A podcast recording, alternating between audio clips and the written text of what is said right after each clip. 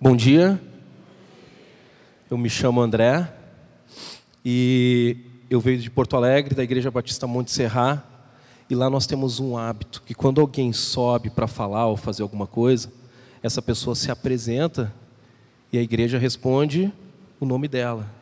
Por exemplo, eu digo: meu nome é André, e vocês dizem: Oi, André.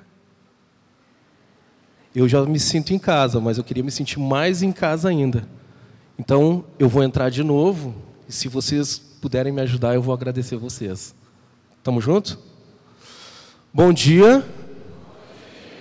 Eu me chamo André.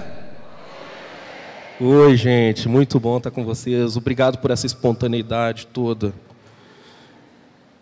Eu sempre soube que o povo de Belo Horizonte era bem espontâneo, dado, gosta de conversar. Mas, brincadeiras à parte, a gente está muito feliz de estar aqui. É, eu sou casado com a Michele, tenho 36 anos, sou de Porto Alegre, já morei em São Paulo. Voltamos para Porto Alegre. E aí, quando nós voltamos para Porto Alegre, nós tivemos uma filha que se chama Alice. Se o irmão puder soltar aí a foto da minha família. Essa é a minha família. Normalmente também, quando a gente bota a foto da família, as pessoas fazem. Ah, tá? Então eu vou dizer de novo. Gente, essa é a minha família. Peraí, peraí, de novo. Daniel não me ajudou. Essa é minha família. A gente sempre escolhe a melhor foto, né? Pode botar outra, mano, que ali está comendo uma pipoca azul. E a gente tem o privilégio de estar com vocês aqui. É... Na verdade, esse é o meu maior patrimônio. Isso é tudo que eu tenho de melhor. Então, se vocês estão esperando algo bom de mim nessa manhã, coloquem a expectativa de vocês em Deus. Porque o que eu tenho de melhor está sentado aqui, não sou eu.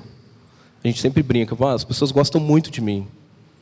Mas depois que conhece a Michelle, normalmente eu fico em segundo plano. Né, Rua? O Rua já falou, mano, eu gosto muito mais da Michelle do que de ti, velho. Gente, a gente está na casa do Rô desde quinta-feira, nós estamos de férias. E nesse período tem sido muito bom, Deus tem falado muito com a gente. Depois de quatro anos nós conseguimos sair de férias. E tem sido um tempo muito abençoado, tanto para os lugares que a gente já foi, quanto aqui em Belo Horizonte. Vocês são muito simpáticos, que nem os gaúchos. Não entendi essa risada aí. Mas eu gostaria de falar nessa manhã sobre um tema que o Juan já, já compartilhou aqui, o Samuel, na hora de fazer o louvor, também já deu uma pincelada. Que é um tema que ele não é muito convidativo a se falar principalmente em dias onde o mundo, onde as pessoas estão cada vez mais independentes, sozinhas, solitárias, aonde o homem está cada vez mais egoísta, avarento, né? A gente usa uma expressão lá no sul, não sei se vocês conhecem aqui, mão de vaca. Existe aqui essa expressão? É isso aí, cada um cuidando do seu e dane-se o outro. Então, falar sobre repartir é algo que nos incomoda um pouco, me incomoda um pouco. Porque por mais que eu saiba que tudo que eu tenho é de Deus, em alguns momentos eu acho que o que eu tenho é meu.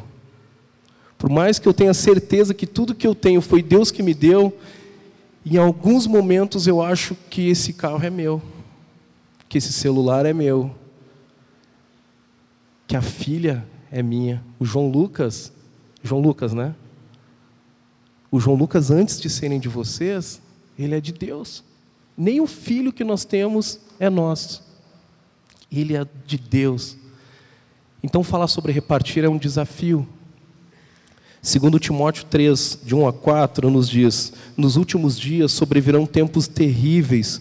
Os homens serão egoístas, avarentos, presunçosos, arrogantes, blasfemos, desobedientes aos pais, ingratos, ímpios, sem amor pela família, irreconciliáveis, caluniadores, sem domínio próprio, cruéis, inimigos do bem, traidores, precipitados, soberbos, mais amante dos prazeres do que amigo de Deus.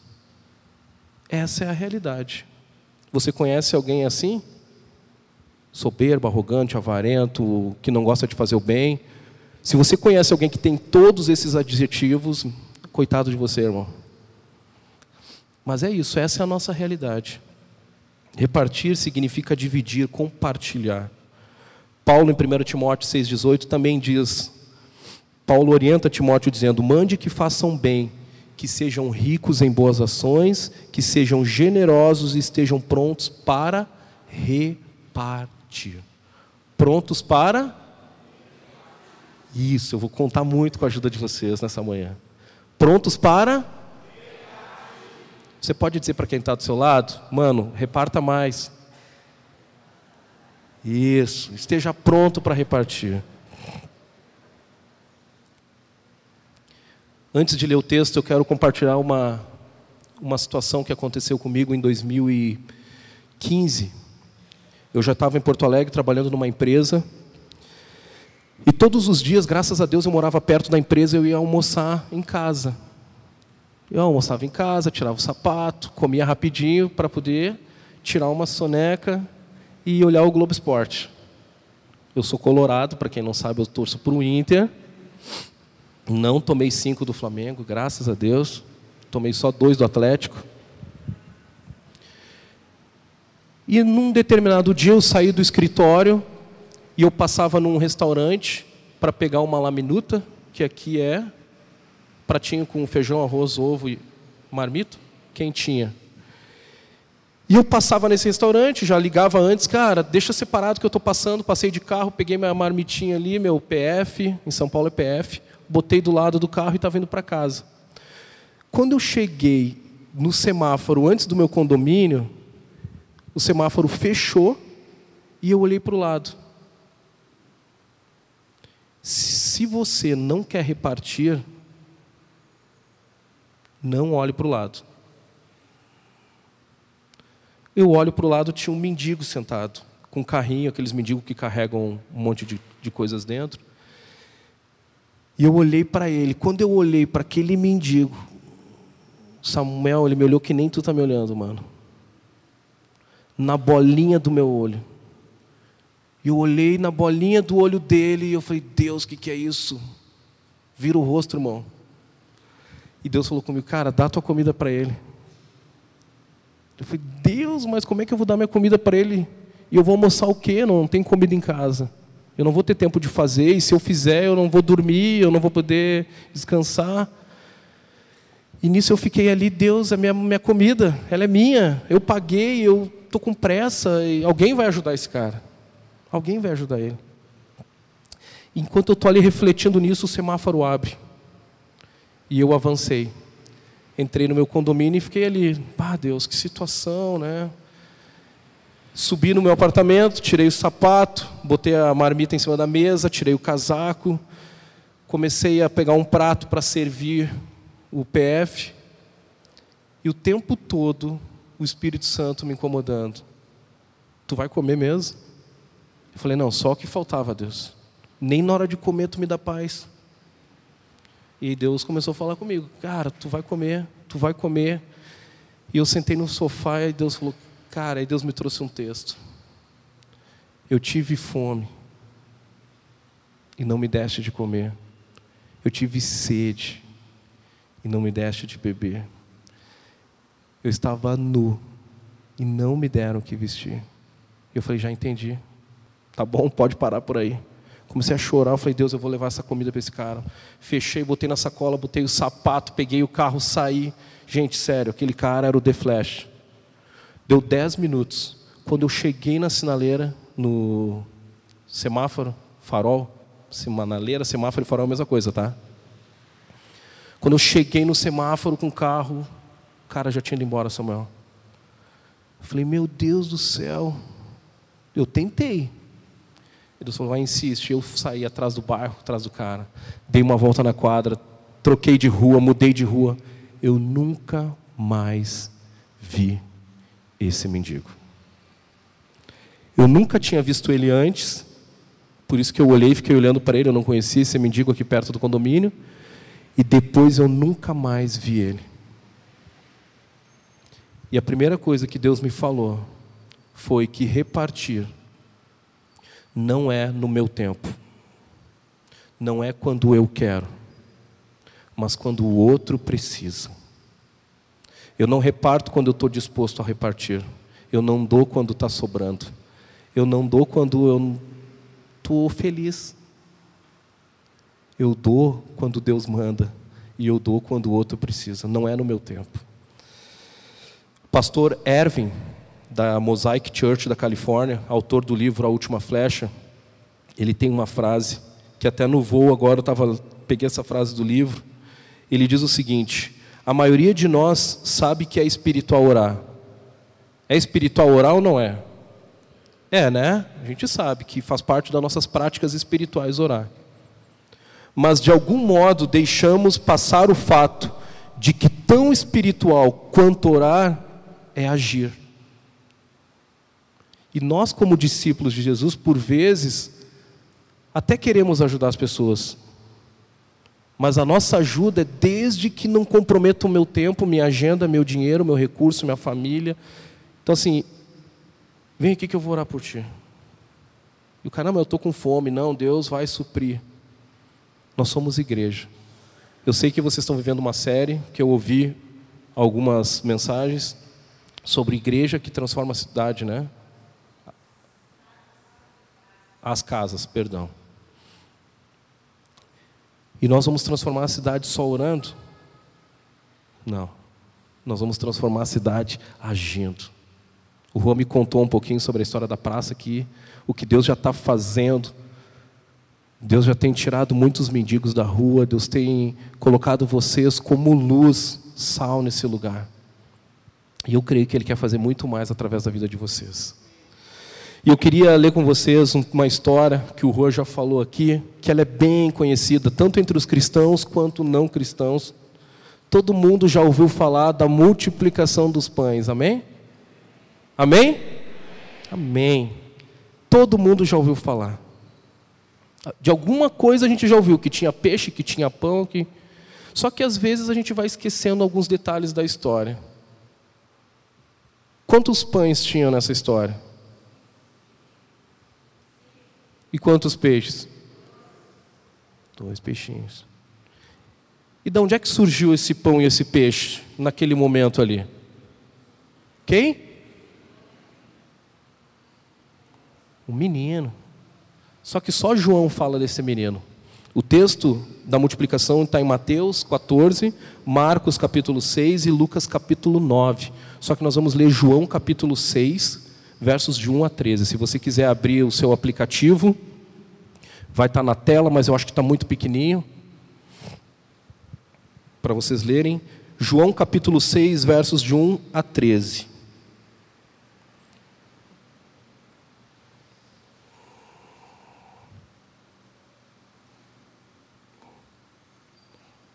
Enquanto vocês procuram, eu queria dizer que foi um momento inspirador ouvir essa última canção. Glória a Deus pela vida da mana que está sentada aqui na frente. Foi muito inspirador, muito inspirador. Estava bonito. João capítulo 6, de 1 a 13. Quem achou, diz achei. Quem não achou, mano, vai correndo aí. A gente vai lendo e você vai procurando, tá? Algum tempo depois, Jesus partiu para outra margem da Galiléia, ou seja, do mar de Tiberíades e grande multidão continuava a segui-lo, porque vira os sinais milagrosos que ele tinha realizado nos doentes. Então Jesus subiu ao monte e sentou-se com seus discípulos. Estava próximo à festa judaica da Páscoa.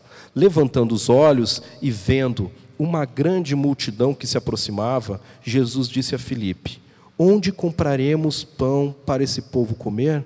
Fez essa pergunta apenas para pô-lo à prova, pois já tinha em mente o que iria fazer.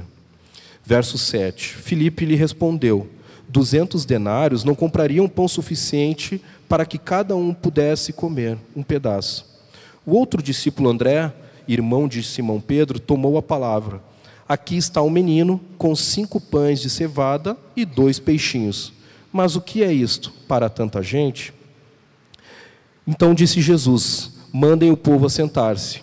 Havia uma grama naquele lugar e todos assentaram eram cerca de cinco mil homens. Então Jesus tomou os pães, deu graças e o repartiu, e entre os que estavam assentados, e repartiu entre os que estavam assentados, tanto quanto queriam. E fez o mesmo com os peixes. Depois disso, que todos receberam o suficiente para comer, disse aos seus discípulos: Ajuntem os pedaços que sobraram, que nada seja desperdiçado. Então eles os, eles os ajuntaram e encheram doze cestos com os pedaços de cinco pães de cevada deixados por aqueles que tinham comido. Pai, quero te agradecer por essa manhã, Pai, tão especial onde percebemos a presença do Senhor em cada detalhe dessa programação, em cada canção, em cada apresentação, em cada oração. Pai, que agora, nesse momento de reflexão da tua palavra, Pai, que o teu Espírito continue falando aos nossos corações, Pai. Que o Senhor possa é, me inspirar, Pai, e que eu não venha atrapalhar aquilo que o Senhor tem para esse lugar nessa manhã, Pai. Em nome de Jesus, que seja uma manhã de restauração que seja uma manhã de transformação, que seja uma manhã de libertação nesse lugar, Pai. Porque aonde o teu espírito está, ali há liberdade, Pai. E nós temos liberdade como família de ouvirmos, estudarmos, lermos a tua palavra e compartilhar aquilo que o Senhor tem feito na nossa história, Pai. Em nome de Jesus eu oro. Amém. Essa história é bem conhecida, como eu já falei. Todo mundo lembra dos pães, todo mundo, todo mundo lembra dos peixes, e nós gostamos de lembrar dessa história, principalmente em situações onde nós precisamos de um milagre da multiplicação. É ou não é? Quando a gente está num aperto, a gente diz: multiplica Jesus. É ou não é? Essa semana a gente passou uma situação meio parecida na casa do Juan. Foi muito legal. E a gente usou esse texto até na hora de jantar. Foi ou não posso compartilhar aqui? Não vai ficar bravo? A gente, o Juan pediu um prato que é uma.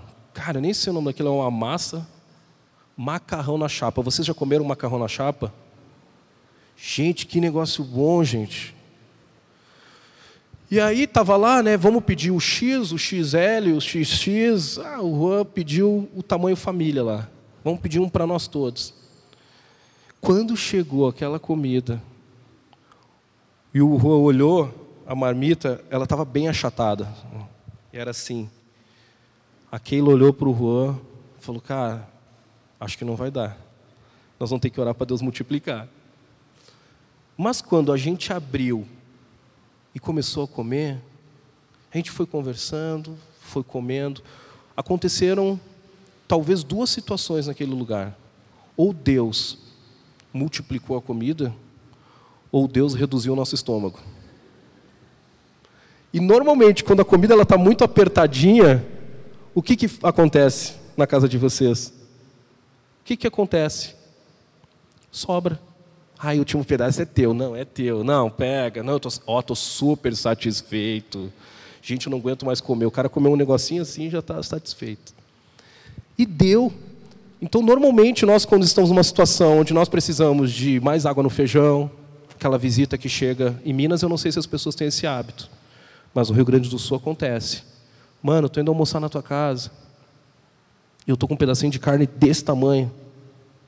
Eu falei, Jesus, multiplica essa carne. Quando nós estamos do lado da multidão, nós lembramos dessa história.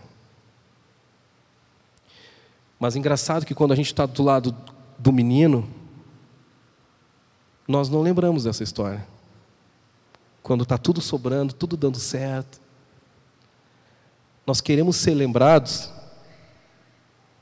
quando estamos na multidão, mas esquecemos da multidão quando somos o menino. Quando está sobrando, eu não convido ninguém para almoçar na minha casa. Eu não ligo, ah, sobrou. Assei carne demais aqui, eu vou ligar para o Samuel para ele vir almoçar comigo. Podem convidar o Samuel, né, Samuel? Levanta tua mão quem não te conhece. Samuel gosta de almoçar todo domingo na casa de alguém. Ele é seminarista, é pastor aqui da, da igreja, homem de Deus, ele vai ter uma palavra no almoço para te inspirar. Vendendo teu peixe, mano. Mas o fato é esse, que quando nós estamos do lado da multidão, nós ficamos ali pedindo para que Deus envie alguém para olhar por nós. Deus mande alguém. Deus traga um menino para repartir. Eu lembro que quando a gente, a gente vem passando por um processo é, de muita transformação na nossa casa, no nosso casamento, na nossa história, transformação de valores, de princípios. E eu lembro que em vários momentos a gente estava com uma vontade de comer churrasco e não tinha dinheiro. Gente, vocês não vão acreditar. Meu pai ligava, meu sogro ligava, algum mano da igreja, ô oh, meu, o que, que tu vai fazer? Cara, vou para casa, vou almoçar com a minha família. Cara, vamos almoçar lá em casa, lá, vamos fazer um churrasquinho para nós. Cara, vou pensar. Não, eu vou sim. Nem pensava. Porque Deus sabe o que a gente precisa. Ele sabe. Mas quando a gente está numa situação ruim, a gente fica clamando, né? Bah, Deus, eu queria comer um churrasquinho. Fala com o Wilson nessa manhã.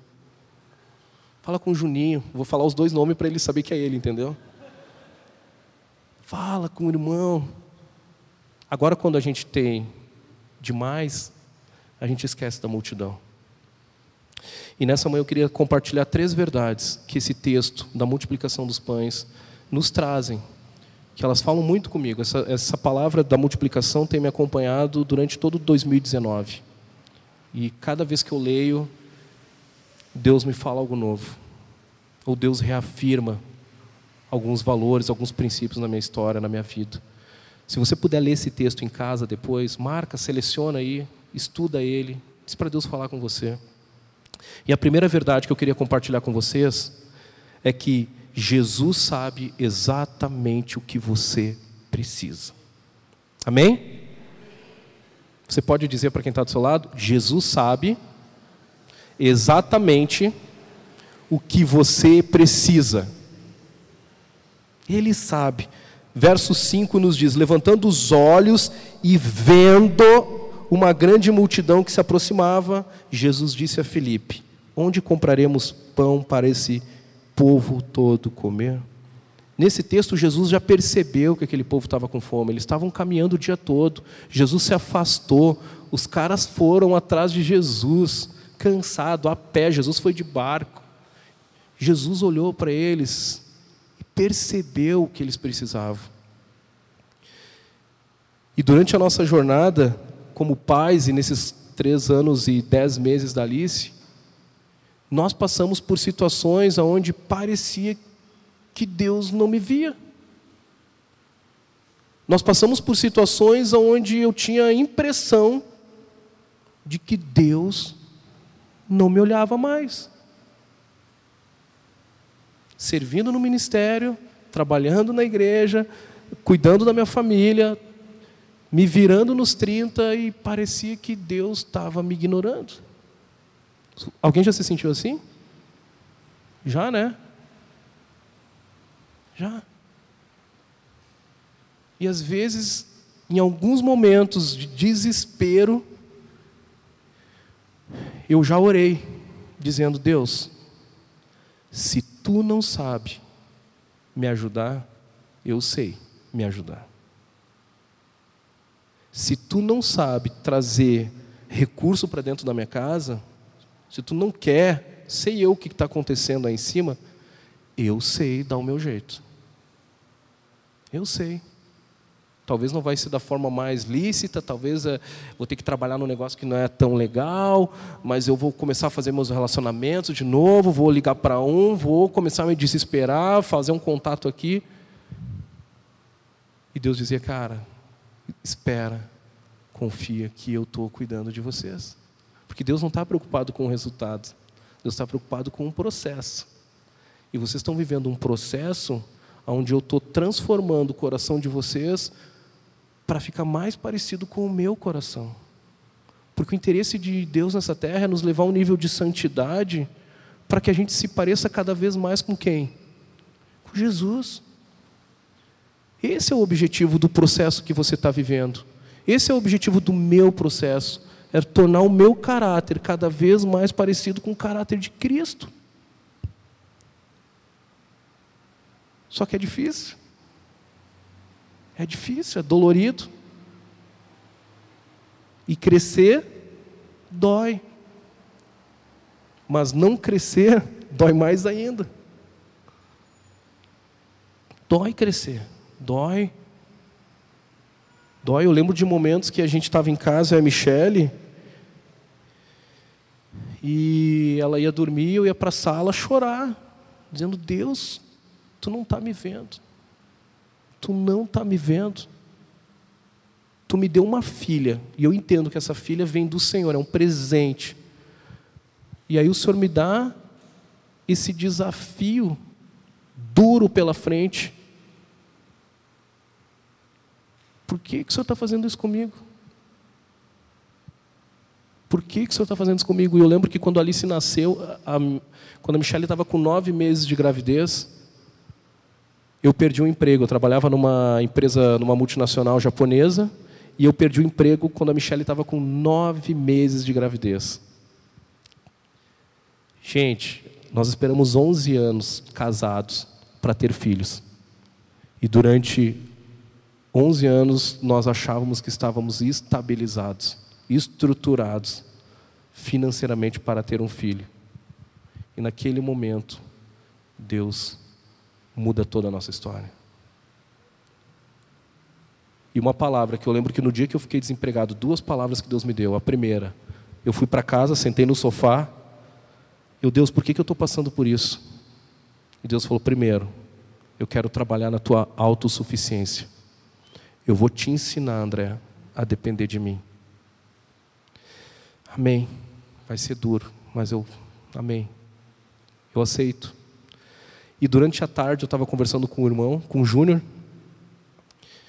o Juan conhece o Júnior e eu falei, cara, eu nem dei a notícia para a Michelle ainda, porque a Michelle, imagina, nove meses trabalhando. Mano, eu perdi o emprego. Ah, nasce a filha lá no, no escritório. Eu falei, cara, eu não posso matar essa mulher do coração. E o Júnior, cara, fala para ela, liga agora. Eu falei, não, vou esperar a noite, ela chega em casa, eu conto pessoalmente, olho no olho. Mano, alguém vai contar, daqui a pouco ela fica sabendo. Abre o jogo, diz para ela ficar tranquila, calma, e diz, à noite a gente conversa. E naquele momento eu falei, cara, e como é que eu vou fazer com recurso financeiro agora? Se eu já achava que o dinheiro para nós dois não dava, tu imagina com três e sem dinheiro. Falou, mano, tudo que a tua filha precisa até o último dia de vida dela nessa terra, Deus já separou. Tudo que a Alice precisa até o último dia da vida dela, Deus já separou. Porque Ele conhece melhor do que eu as minhas necessidades. Ele sabe, Ele vê primeiro. Eu lembro que quando Alice nasce, antes da Alice nascer, o nosso plano era fazer um aninho dela na Disney. Vamos levar ela para Disney, Orlando, fazer lá só nós umas fotos no castelo da Disney. Que lindo, romântico, família, nossa filhinha sentadinha com vestidinho, a orelhinha do, do ratinho lá, da Mini. Eu falei, Deus, e agora? E a gente fez um piquenique num parque em Porto Alegre. Foi? Foi, né? E cada um levou um salgado e um doce. Deus do céu, eu nunca mais vou poder levar minha filha na Disney. Deus, cara, fica tranquilo. Que tudo que tu perdeu, eu sou capaz de te dar infinitamente mais mas tem um processo que você precisa passar. O problema não é que Deus não sabe o que eu preciso. O problema é que a nossa expectativa é de que Deus faça aquilo que nós queremos. Do meu jeito. O Salmo 139, 4 diz: Antes mesmo que eu fale, tu já sabes, Senhor, o que eu vou dizer. Jeremias 29, 11, que foi um texto que nos acompanhou durante todo o período de 2018, diz assim: Só eu conheço os planos que tenho para vocês, planos de prosperidade e não desgraça, e um futuro cheio de esperança. Sou eu, o Senhor, quem está falando com vocês. Descanse, irmão, e espere e confie, porque Ele está vendo o teu problema. Amém? Amém? Amém. Preciso da ajuda de vocês, tá? Segunda verdade que eu queria trazer aqui é que perto de Jesus é a única possibilidade de viver um milagre. Perto de Jesus é a única, obrigado, irmão, pelo aleluia, não sei quem deu aleluia, glória a Deus. Perto de Jesus é a única possibilidade de viver um milagre. Amém? Amém. O verso 2 nos diz: E a grande multidão continuava a segui-lo. continuava a segui-lo. Eles sabiam quem eles estavam seguindo, porque viram os sinais milagrosos que ele tinha realizado nos doentes. Nós conhecemos Jesus. Nós sabemos que Ele é poderoso para transformar, para libertar, para restaurar, para curar, para unir casamentos, para trazer o filho que está nas drogas, para trazer o marido que está vivendo uma outra vida, para trazer uma mulher que não quer saber de Jesus. Ele é poderoso, a gente já viu isso. A minha história de vida é uma história de milagre. Só que quando eu me deparo com uma situação, uma crise, eu tenho a tendência a querer me afastar de Jesus. Ah, nesse momento difícil, melhor eu ficar fora da comunhão, nem vou mais lá, porque ninguém vai me entender mesmo. Ninguém sabe o que é depressão, né? Ninguém sabe o que é passar necessidade. Ninguém sabe dos meus desafios. Ninguém vai me ajudar. Então não vou mais. Só que eu queria te dizer que independente de quem você seja, o menino ou a multidão, a única possibilidade de viver um milagre de Deus na tua história, na tua vida, é permanecendo perto dele.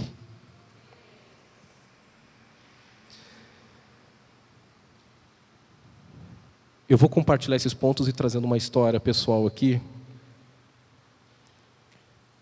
Essa é rapidinho, que eu lembro que quando a gente passou por um momento difícil, nesse período todo, teve um momento que nós estávamos com recurso bem restrito. Você sabe o que é o recurso restrito?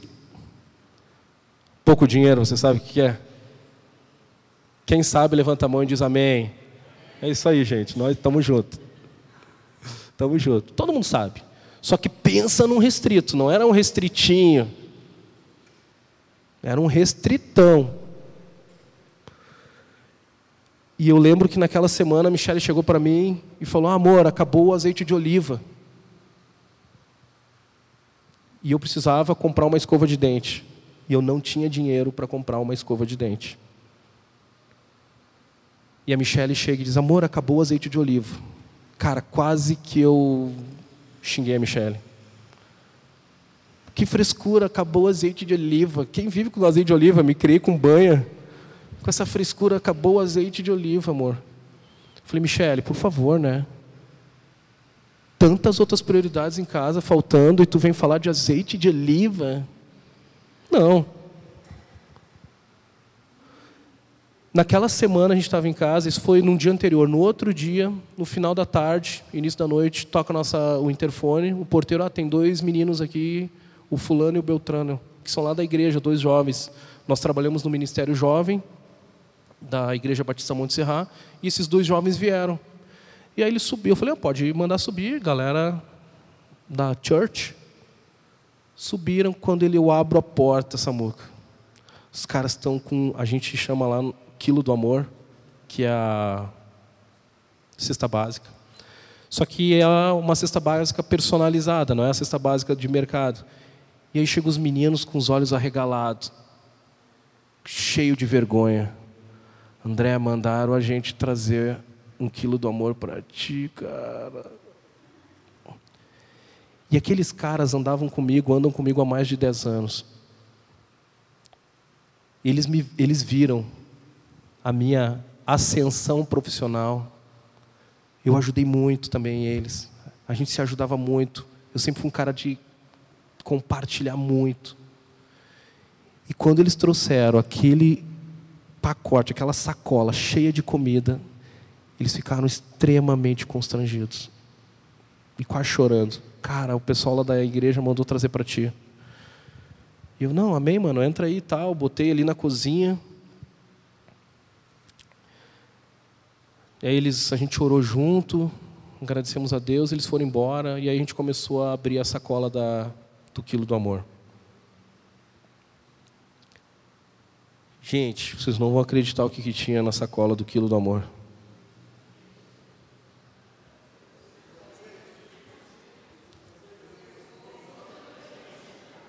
Tinha uma escova de dente. e tinha um azeite de oliva. Durante esse período todo, nós pensamos muitas vezes em abandonar a igreja. Nesse período todo, eu peguei o telefone, liguei para os meus líderes, para os meus pastores, disse: Cara, eu não aguento mais. Eu não aguento mais. Está muito pesada essa carga. Eu vinha de um padrão onde eu viajava duas, três vezes por ano e não faltava nada. E agora eu estou recebendo quilo do amor da igreja. Quilo do amor dos nossos amigos, os jovens, cara, permaneçam. Deus está fazendo algo especial na história de vocês. Os pastores, cara, Deus está construindo algo lindo. Permaneçam, se humilhem, permaneçam humildes. Cara, mas está difícil. Está difícil, cara. Permaneçam. E eu lembro que quando eles foram embora, a Michelle guardou o rancho lá. A gente fala rancho em Porto Alegre. O... As compras do mês, né? pegou aquele quilo do amor, começou a guardar, veio um monte de coisa, né, amor? Massa. Eu não sei porque as pessoas acham que massa, eu acho que é barato, eles mandam 15 pacotes de massa. Não sei quantas pessoas ele achava que tinha na minha casa. Mas veio tanta coisa, tanta coisa. E eu fiquei muito feliz. E naquela noite Deus falou, cara, nem a comida, gravem isso, nem a comida na mesa da tua família, tu é capaz de colocar tu precisa de mim para alimentar a tua família. E permanecer perto de Jesus é isso. Permanecer perto de Jesus é isso. É acreditar que a única possibilidade que eu tenho de viver um milagre é perto dele. E não importa se você é o menino ou a multidão. Importa que Jesus esteja presente no teu momento de crise, porque é ele que vai fazer a diferença. Terceira e última verdade. Seja humilde e aprenda com o menino. Olhe para quem está do seu lado, mas não fala com olhar de arrogância, tá? Com humildade. Mano, seja humilde. Pode dizer para quem está do seu lado, seja humilde. Seja humilde. Aqui, no texto, no verso 9, André traz um menino. Ele diz: Aqui está um menino com cinco pães e dois peixinhos. Mas o que é isso para tanta gente? Nesse texto, André, quando ele traz o menino, ele mesmo já não acredita que aquilo que ele tem é suficiente para alimentar uma multidão. Um discípulo que caminhava com Jesus, andava com Jesus, estava 24 horas ao lado de Jesus, estava olhando para aquela situação com um olhar carnal, natural.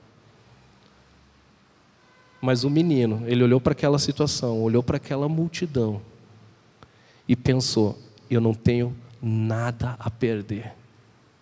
Eu quero ver no que isso vai dar. Eu quero ver no que isso vai dar.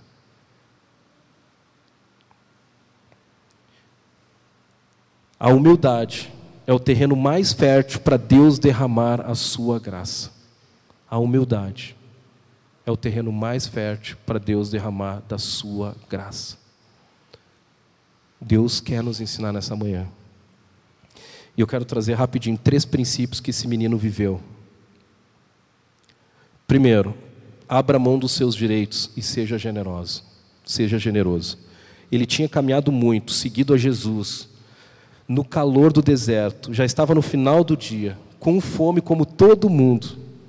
O menino se preparou o menino levou de casa o seu lanchinho, a sua marmita. O menino carregou o pão e o peixe o dia todo. Vocês concordam que ele tinha todo o direito de comer e não dar nada para ninguém? Tinha ou não tinha? Tinha ou não tinha? Claro que tinha. Claro que sim. Mas naquele momento, o menino olhando Jesus, se entregando, dando tudo que ele tinha, por amor, ele vendo o amor em pessoa ali, sentado, ele não podia agir de uma forma diferente de como Jesus estava agindo. Ele não podia dar menos do que tudo aquilo que ele deu.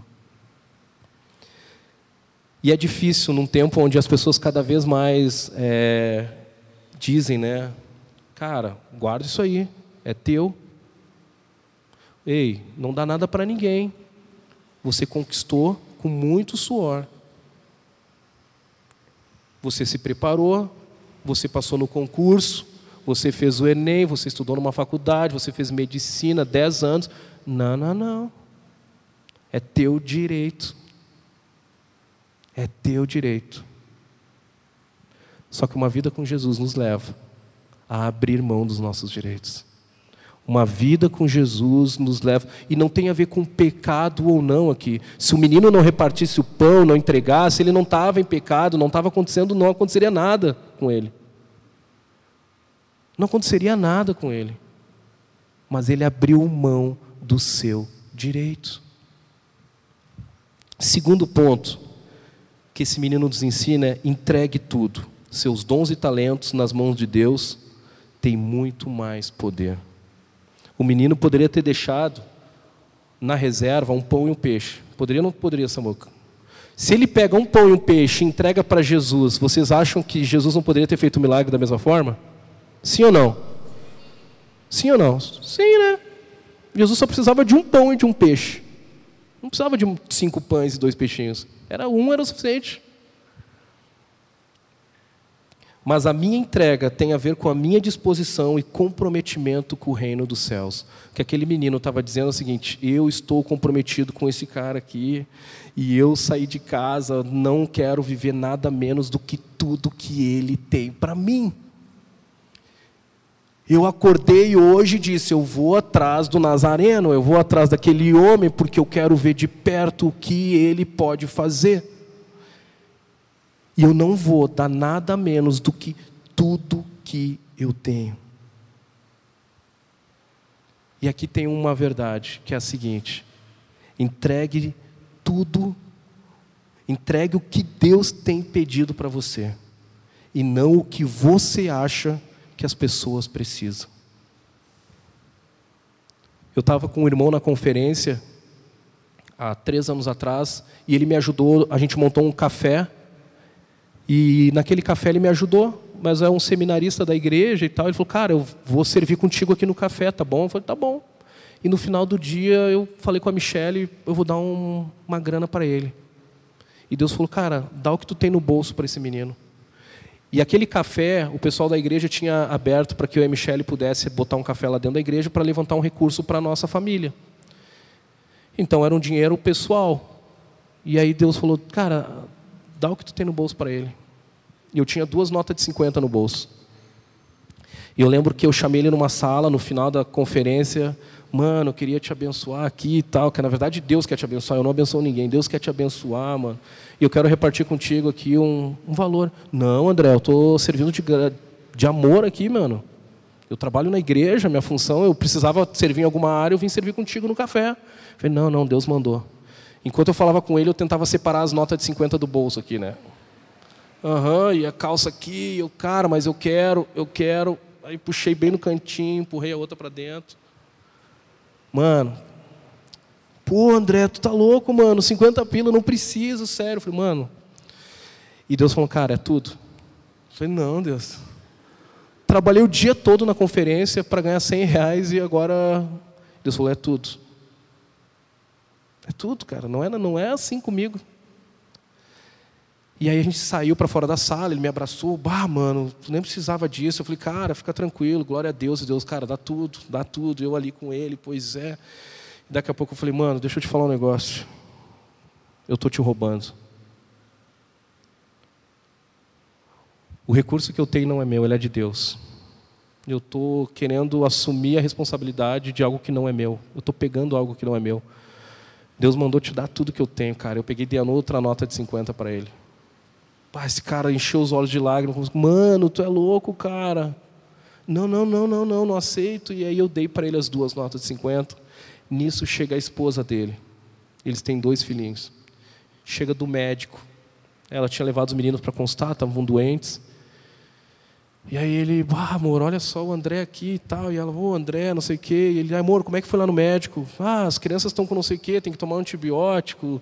Tá, e tu já comprou? Não, não comprei ainda, tá muito caro. E, tá, mas tu já foi na farmácia? Não, já fui, mas é muito caro. E, tá, mas quanto é que é esse remédio? É 100 reais, amor, é muito dinheiro.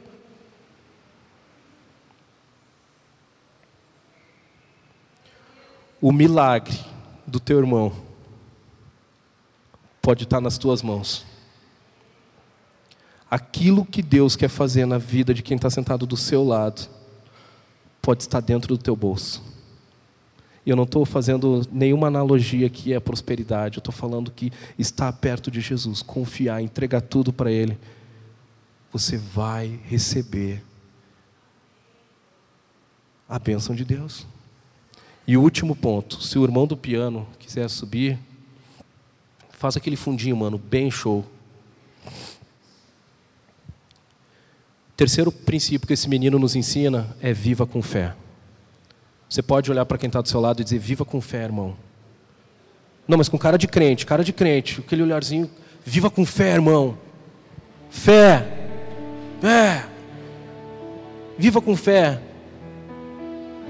Aquele menino, ele não sabia o que aconteceria, ele não sabia como e o que Jesus faria com aquele recurso, mas ele sabia que todo recurso, e o Juan falou nisso hoje de manhã, o Samuel também falou, que todo recurso nas mãos de Jesus tinha um poder muito maior do que nas mãos dele. Ele falou: Eu não vou guardar nada, eu quero ver o que esse homem vai fazer. Eu quero ver qual é o milagre que ele vai fazer. Olha aqui, ó, tá vendo esse gramado lotado, 5 mil pessoas sentadas. Mano, eu nem sei se ele não estava com um olhar de dúvida ali em algum momento. Cara, eu duvido esse cara fazer milagre. Até vou dar tudo que ele tem para dar uma força para ele. Porque se eu der um, talvez ele não consiga. Eu vou dar tudo. Vou ajudar ele. Vou ajudar Jesus.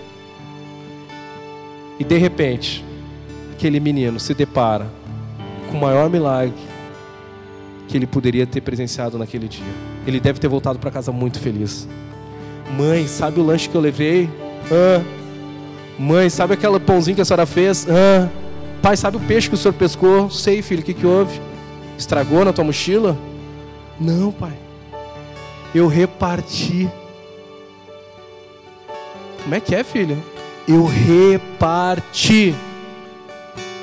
Como assim? Tu repartiu com João? Não. Com Pedro? Não. Com quem tu repartiu, pai? Eu reparti com 5 mil pessoas.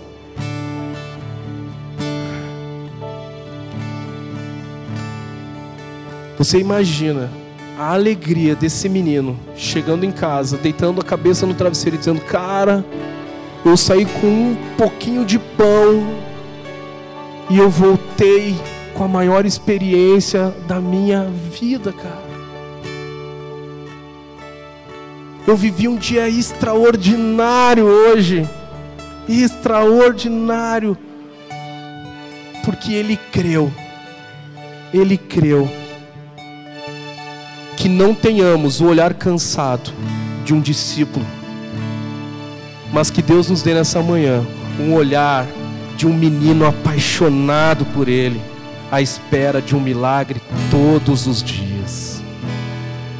Que o seu olhar não seja um olhar de discípulo cansado. Ah, eu já vivi tudo que eu tinha que viver. Já passei por tanta coisa que esse menino aí, esse André, nem sabe o que está falando.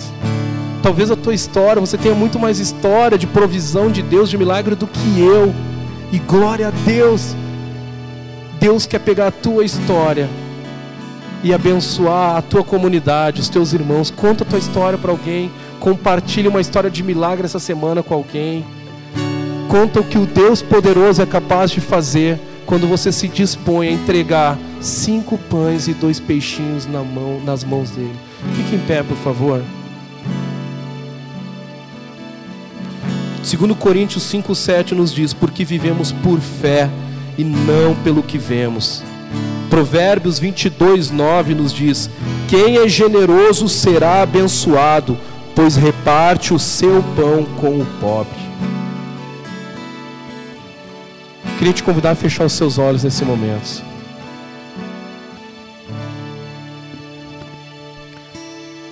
Queria te convidar a fechar os seus olhos. Feche os seus olhos.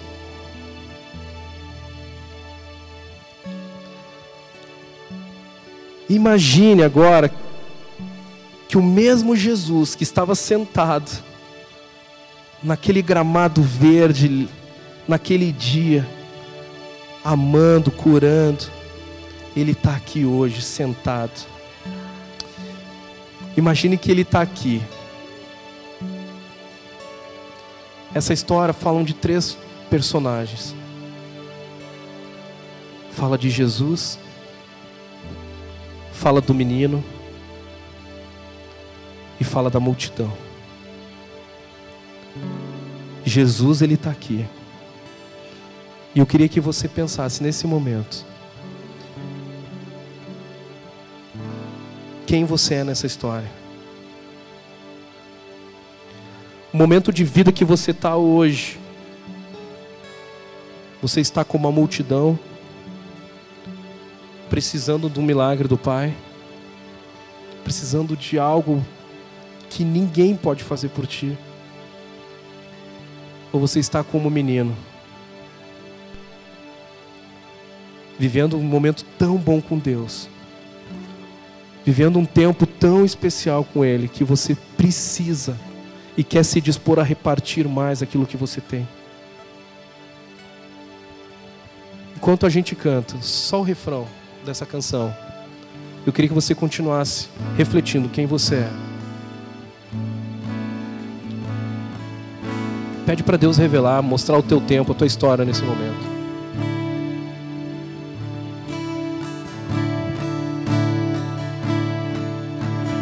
Pai me adotou.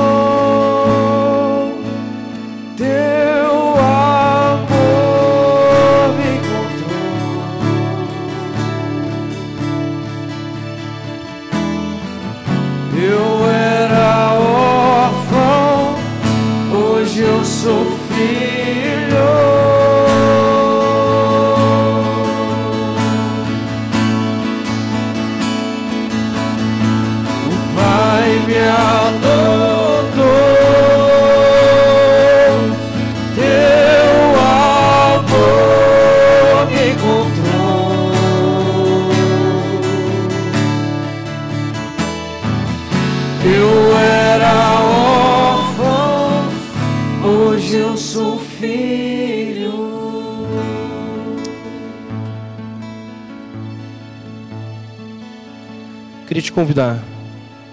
Primeiro convite é para aqueles que acreditam, que fazem parte da multidão nesse momento. A tua história precisa de um milagre de Deus. Teu casamento, tuas finanças, uma porta de emprego, uma restauração. Eu queria te convidar a estar aqui para a gente orar junto.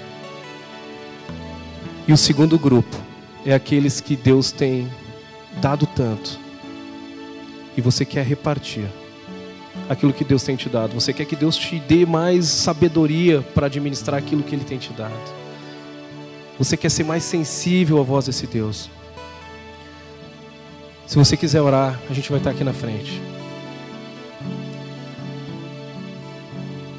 Amém.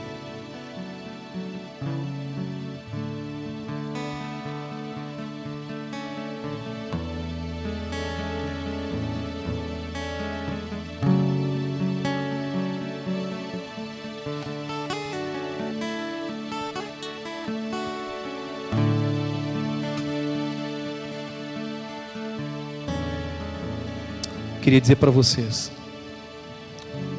que eu e a Michelle, nós já fomos o menino dessa história. E nós já fomos a multidão. Mas você sabe qual é a diferença entre ser multidão ou ser um menino? Nenhuma. A diferença não está em nós. Não está em quem eu sou nessa história. A diferença está em Jesus. A diferença está nele, aonde ele está presente. Não interessa se você tem muito ou se você não tem. Você vai comer da mesa do Pai. A palavra diz que ele é o pão da vida. Ele é o pão da vida, ele que cuida dos órfãos, das viúvas, dos necessitados, dos carentes. É ele. Se você deixar de repartir, fique tranquilo. Fique tranquilo. Deus vai suprir a necessidade do outro. fique tranquilo. Você só deixou de participar, talvez, do maior milagre que Jesus faria na vida de alguém. A minha ambição egoísta em ser servido não me impede de fazer parte do corpo de Cristo. Não me impede. Mas me impede de fazer a minha parte no corpo de Cristo. Pai, nós colocamos diante do Senhor esse tempo, Pai.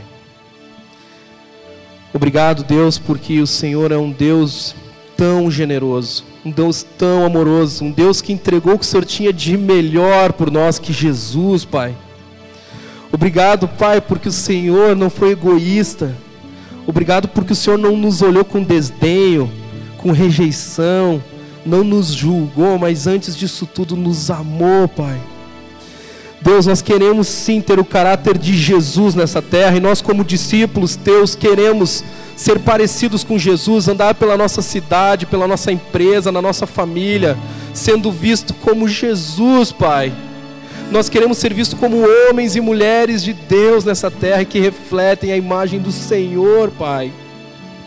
Deus, nós não queremos olhar para a nossa condição financeira, nós não queremos olhar para a nossa escassez e deixar de viver o que o Senhor tem para nós porque nós, nos está faltando algo. Não, Pai, não. Pai, nós queremos sim, na escassez, permanecer perto de Ti, porque a única possibilidade de vivermos em milagre é perto do Senhor.